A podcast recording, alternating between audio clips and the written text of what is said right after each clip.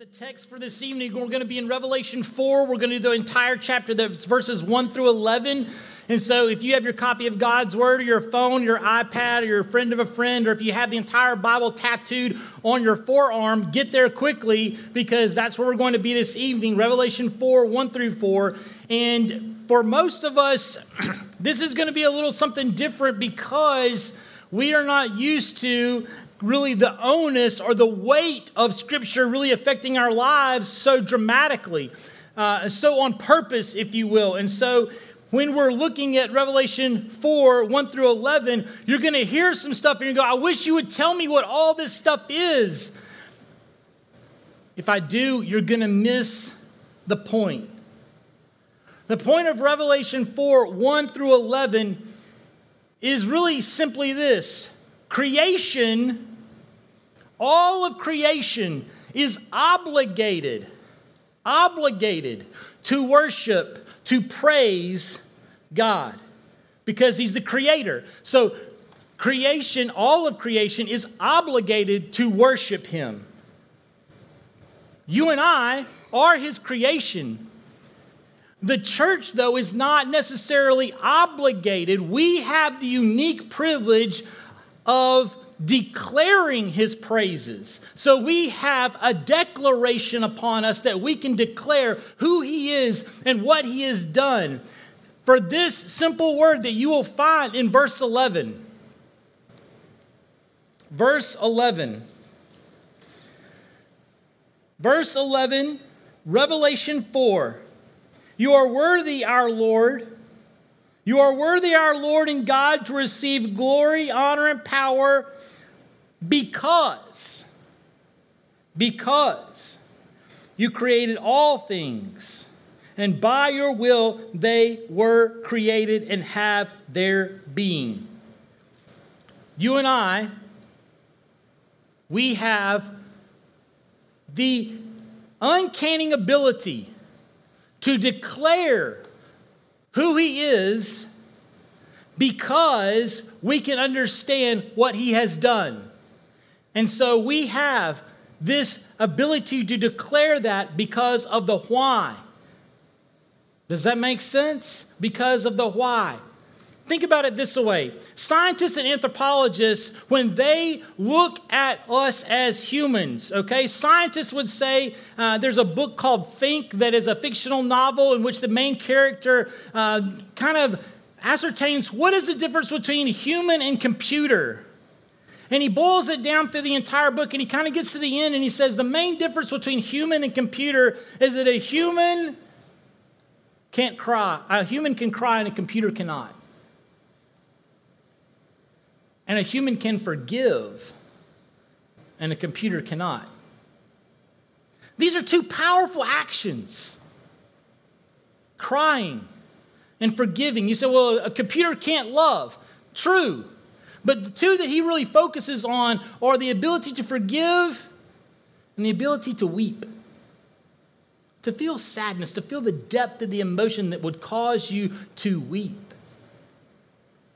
And that's for the scientists. Now, for the anthropologists, they would say that the only thing that differentiates you from the monkey is that you're naked. Or for those of you from Mississippi, naked. Just want to make sure you get the correct interpretation, okay? Naked. And that the monkey is not. You say, well, well, well, I can reason. Well, a monkey can reason. But anthropologists say it is because we can ask why. Why I do these things. And so as we look at the first 10 verses, we're going to pick up on some pretty cool things that God does in this text for John. You have to remember, we just finished the seven churches, and now we're going into chapter four. And John has this amazing opportunity, really once in a forever, once in an eternity opportunity. And then at the end, you get to see that he goes, This is why I have this opportunity because I can understand who I can adore. Let's pray. Lord God, hear our hearts tonight as we seek to learn what you have allowed us as humans, what you have allowed us to feel, to know, and to act upon. We ask these things in Jesus' name. Amen. Let's look at the text tonight. We're going to jump through this pretty quickly. Remembering the phrase creation worships through obligation, the church worships through declaration. So let's read the first, well, let's just read the entire chapter. It's only 11 verses, so hold on, we'll move quickly. This is John speaking. He says, After this I looked, and there before me was a door standing open in heaven. And a voice I had heard speaking to me like a trumpet said, Come up here, and I will show you what must take place after this. At once or immediately, I was in the Spirit, and there before me was a throne in heaven with someone sitting on it. And the one who sat there had the appearance of jasper. A rainbow resembling an emerald encircled the throne. Surrounding the throne were 24 other thrones, and seated on them were 24 elders. They were dressed in white and had crowns of gold on their heads. For the throne, from the throne came flashes of lightning, rumblings, and pearls of thunder. Before the throne, seven lamps were blazing. These are the seven spirits of God. Also, before the throne, there was what looked like a sea of glass, clear as crystal. In the center, around the throne, were four living creatures, and they were covered with eyes in front and in back. The first living creature was like a lion, the second was like an ox, the third had the face like a man, and the fourth was like a flying eagle. Each of the four living creatures had six wings and was covered with eyes all around, even under his wings.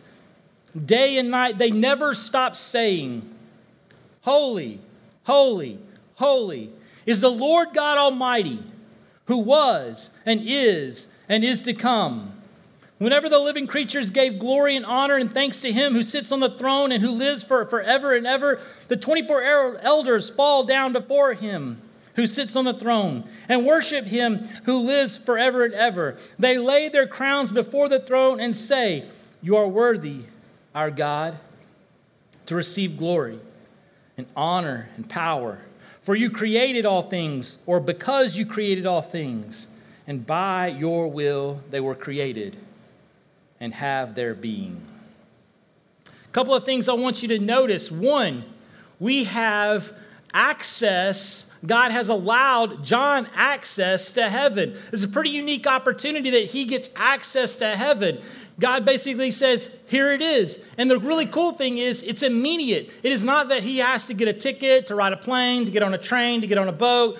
It's not like that. He immediately is there. And you see that in verse 2 where he says, At once I was in the Spirit. He says, I got the opportunity because the door was opened unto me there in verse 1. A door was opened to me in heaven and then he has another access point in that he is able to hear the voice speaking like a trumpet.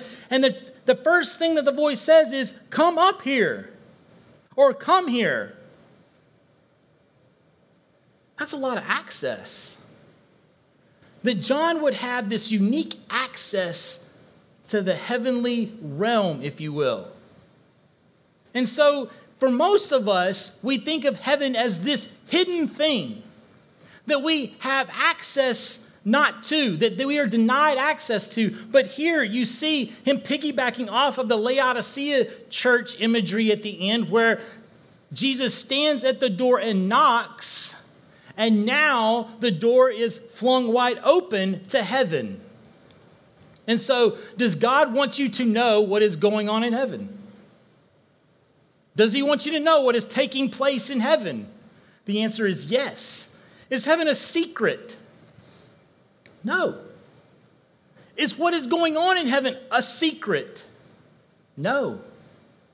In fact, he's giving you a play by play as to what is going on in the throne room, in the very center of it. And so you have access. John had access, and you and I have access because of Christ. We have access to heaven. There's no hidden part here. There's nothing that is veiled from us. That veil has been torn because of Christ, and we are able to enter in into the Holy of Holies because of who He is and what He has done. But beyond access that He is allowed, we get to see that we have access and we have the ability to see what is all around. If you pick up in verse 3, he says, What does he see? He saw one seated on the throne. And so, all around this one, he tells you what encircles God a rainbow. What would that possibly resemble? Why would a rainbow be significant? Probably from Noah, but also because it would contain every color. Now, if you've been in Dr. Turner's Sunday school class, he loves to make uh, this argument. He loves to tell you the story of a tribe that did not have a word for the color what? Nobody remembers? Blue. They just would say that's another level of green. How much color can you see? How much color can you and I see? Do we see the whole spectrum?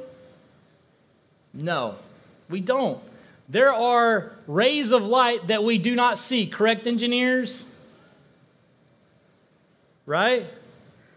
The engineer's like, yeah, I'm not sure what those are, but I bet they're out there. I bet they are. Yeah, yeah. And so you have this imagery that surrounds the one seated on the throne.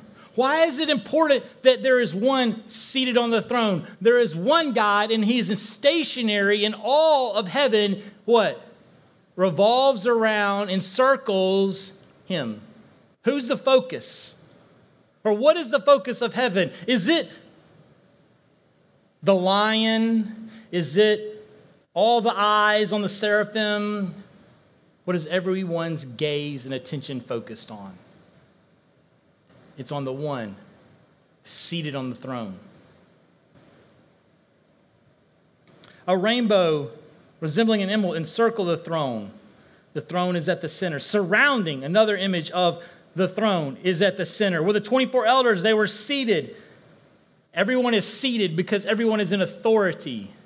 Does that make sense? They're stationary because they have sovereignty, they're in control. Christ doesn't get up. God doesn't get up for anyone. He is the one that gets to sit down. He is the one who has completed it. That's why at the end he says forever and ever. He is called the forever and ever. If you remember, any Bible scholars in here, where else do we find this holy, holy, holy is Lord God Almighty and the whole earth is full of his glory? Where else do we hear it? Isaiah 6, very good. Boom. She's like, and I knew that. Yeah, Isaiah 6. But there's a difference here. Let's look. Do you believe me? You don't believe me? You do believe me? You don't believe? Me? Okay. If you look at the one in Isaiah 6, what does it say? Somebody read that for me. Come on. People that have Bibles, Isaiah 6. Holy, holy, holy is the Lord God Almighty, and the entire earth is full of his glory, is what it should say, right? Am I wrong? Is that what it says? Carly Strickland says, Yep, you nailed it. Okay, holy, holy, holy is the Lord God Almighty, and the entire earth is full of His glory. What does it say here? Holy, holy, holy is the Lord God Almighty who was, who is, and is to come. In other words, He has eclipsed earth. The thing that you must understand is that he is not just the God of the earth, but here John is saying he is not just the God of the earth, but in heaven he is the God of the everything. He is the God of the beginning, the, the immediate, and the end. He's the Alpha and the Omega, referring back to that. He is the beginning and the end of all time forever. He is the one established and seated, and the 24 elders are seated around him.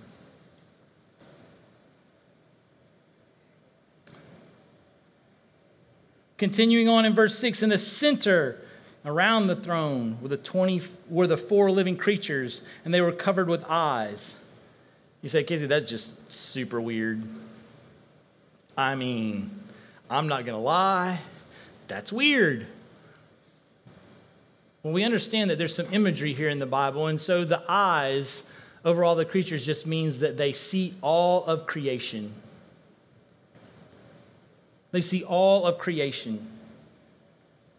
There were four living creatures They were covered with eyes in front and back. The first living creature, a lion. The second was like an ox. The third was like the face, had the face of a man. The fourth was flying like an eagle. Each of the four living creatures had six wings and were covered with eyes all around, even under the wings. And day and night they never stopped singing. They didn't say, Hey, look at your eyes. Hey, look at my wings. Hey, look at what's going on with the 24 elders. They have no attention but the center of attention, and that is the holy, holy, holy, the Lord God Almighty.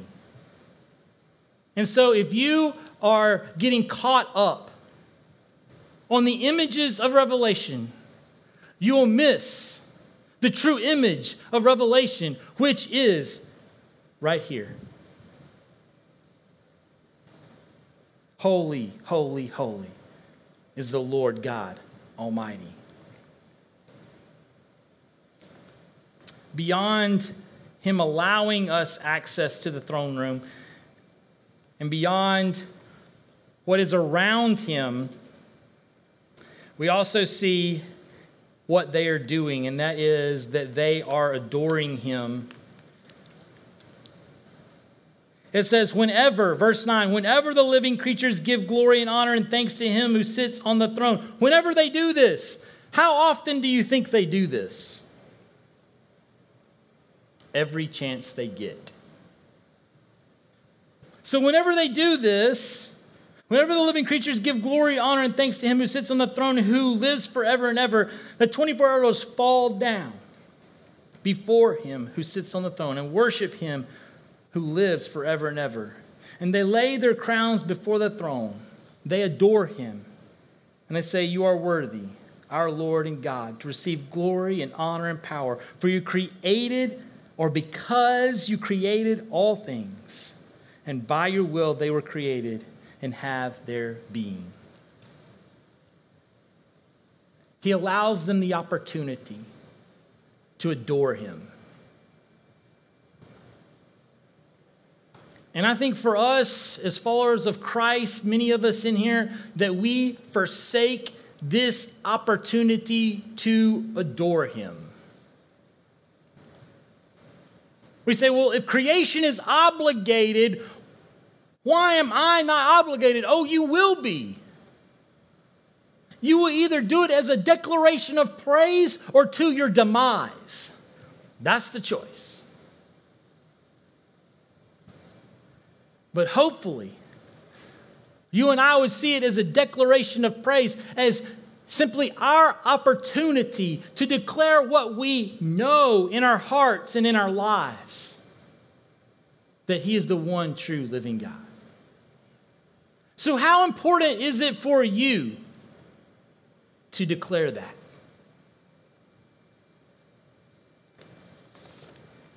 That's the question for us. How important is it for you to declare that? You say, okay, see, it's of the utmost importance that my life declare that God is holy that's of the utmost importance for me that my life will reflect His holiness and what He has done for me on the cross through Jesus. That my life would be the echo of His glorious name forever. But is it?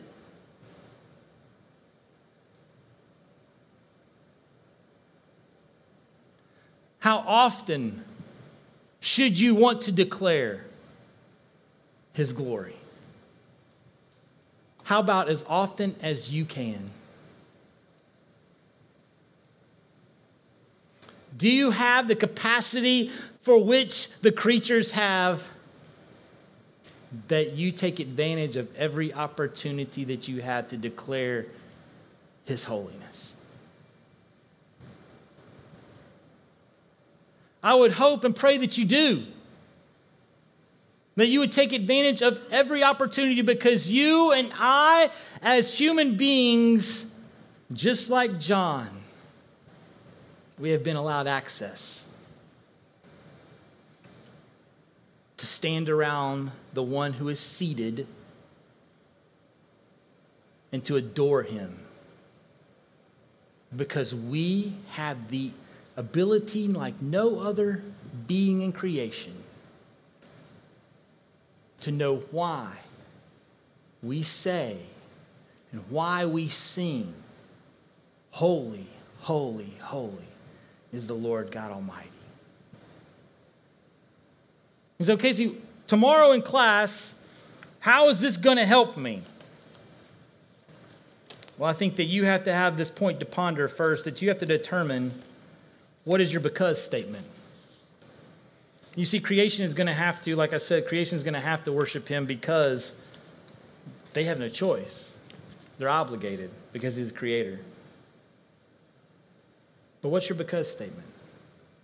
We ask this of our leadership team. When they come to interview, I ask them, Why do you love Jesus? This is what a lot of people like to do when you ask them, Why do you love Jesus? When I was five, I was in vacation Bible school. And they were talking about Jesus, and I was like, I, I, I like Jesus, and I, I, I want Jesus. And so I, uh, I, I, I got some Jesus. And then I got baptized, and now I'm here. That's not why you love Jesus. That's a history lesson. A really bad one for me. That's my history lesson. But that's not why I love Jesus. Why do you love Jesus? He's my best friend, true. He's my provider. He's my protector. He's the one who listens to me. He's the one who, who sustains me. He's the one who loves me when no one else would. He's the one, how about this? He's the one who died for your sorry tail on a cross with a bunch of thieves because he loved you more than he loved anything else, more than he loved his own life. How about that? Do you love him because he first loved you? What's your because statement? What's your for statement? Why do you love Jesus? If you can't answer that, then there may be a, a, a, real opportunity for you to answer that phrase. Why do you love Jesus? And once you get the answer to that one, you need a point to practice. So this is it. I love this. Luke 19, 39 through 41 says this Some of the Pharisees in the crowd said to Jesus, Teacher, rebuke your disciples. Verse 40, I tell you, he replied, If they keep quiet, if my disciples keep quiet, the stones will cry out. How about this? Romans 8, 19 through 23. For the creation waits in eager expectation for the children of God to be revealed. For the creation was subjected to frustration, not by its own choice, but by the will of the one who subjected it, in hope, in hope that the creation itself will be liberated from its bondage to decay and be brought into freedom and the glory of the children of God. We know that, verses 22, we know that the whole creation has been groaning as in pains of childbirth right up to the present time. Not only so, but we ourselves, who had the first fruits of the Spirit, groan inwardly as we eagerly, eagerly wait for our adoption to sonship, the redemption of our bodies. You say, Casey, I'm not quite there yet. What is your point to practice? Here it is. Don't let the rocks whoop your butt.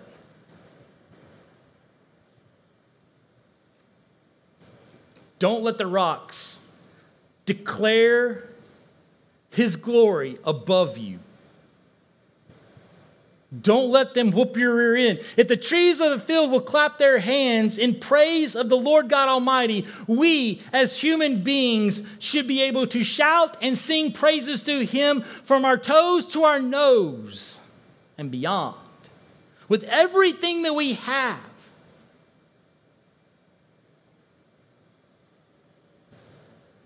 One of the coolest parts about being at Passion was 65,000 people singing. And when they would just shut off the music, and they did it quite frequently, they'd just shut everything off. the music would just stop and you would just hear 65,000 voices singing the same song. And you were like, wow.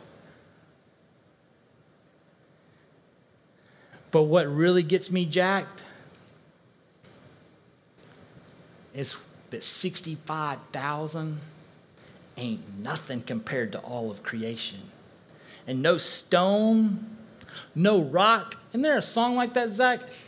Ain't no rock gonna cry in my place. Is that a thing? Is that a thing, Zach? Is that not a thing? I feel like that was a camp song I sang when I was like nine.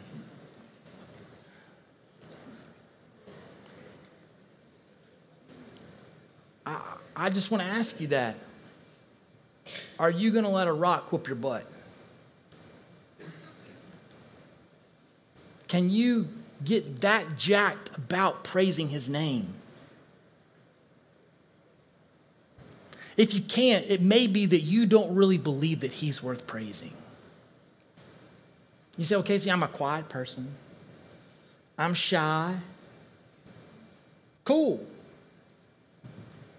That's fine. Know, I'm a bad singer, no excuse.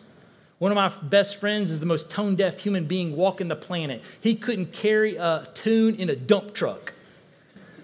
I'm not even joking. I mean, he, he, you know, it's like, Jesus! And I'm like, that's horrible. That, that you know, that, may, that hurts my worship to hear him worship. You know what I'm saying? It's like distracting to hear him sing. And I've told him that before, and he's like, you know what? But I'm going to declare the Almighty God. And so that's why we did the service backwards. Someone asked the band to come back up. And so you get the point to practice right out of the gate. You can't say that you forgot. You can't say that you didn't learn it. You can't say, well, you know what? I forgot what point number two was, and so I can't do the point. And here it is it's competition time.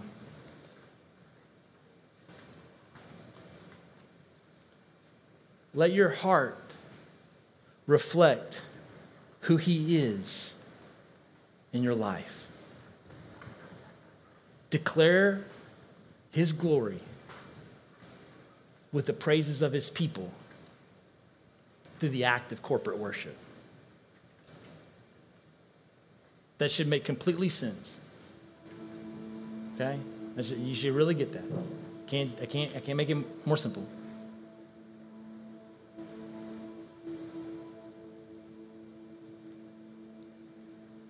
Don't shrink back now. If you're one of those private people, your soul better be screaming.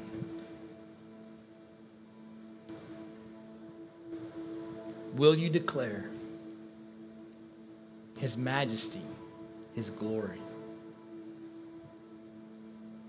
Don't let, don't let a rock whoop your butt.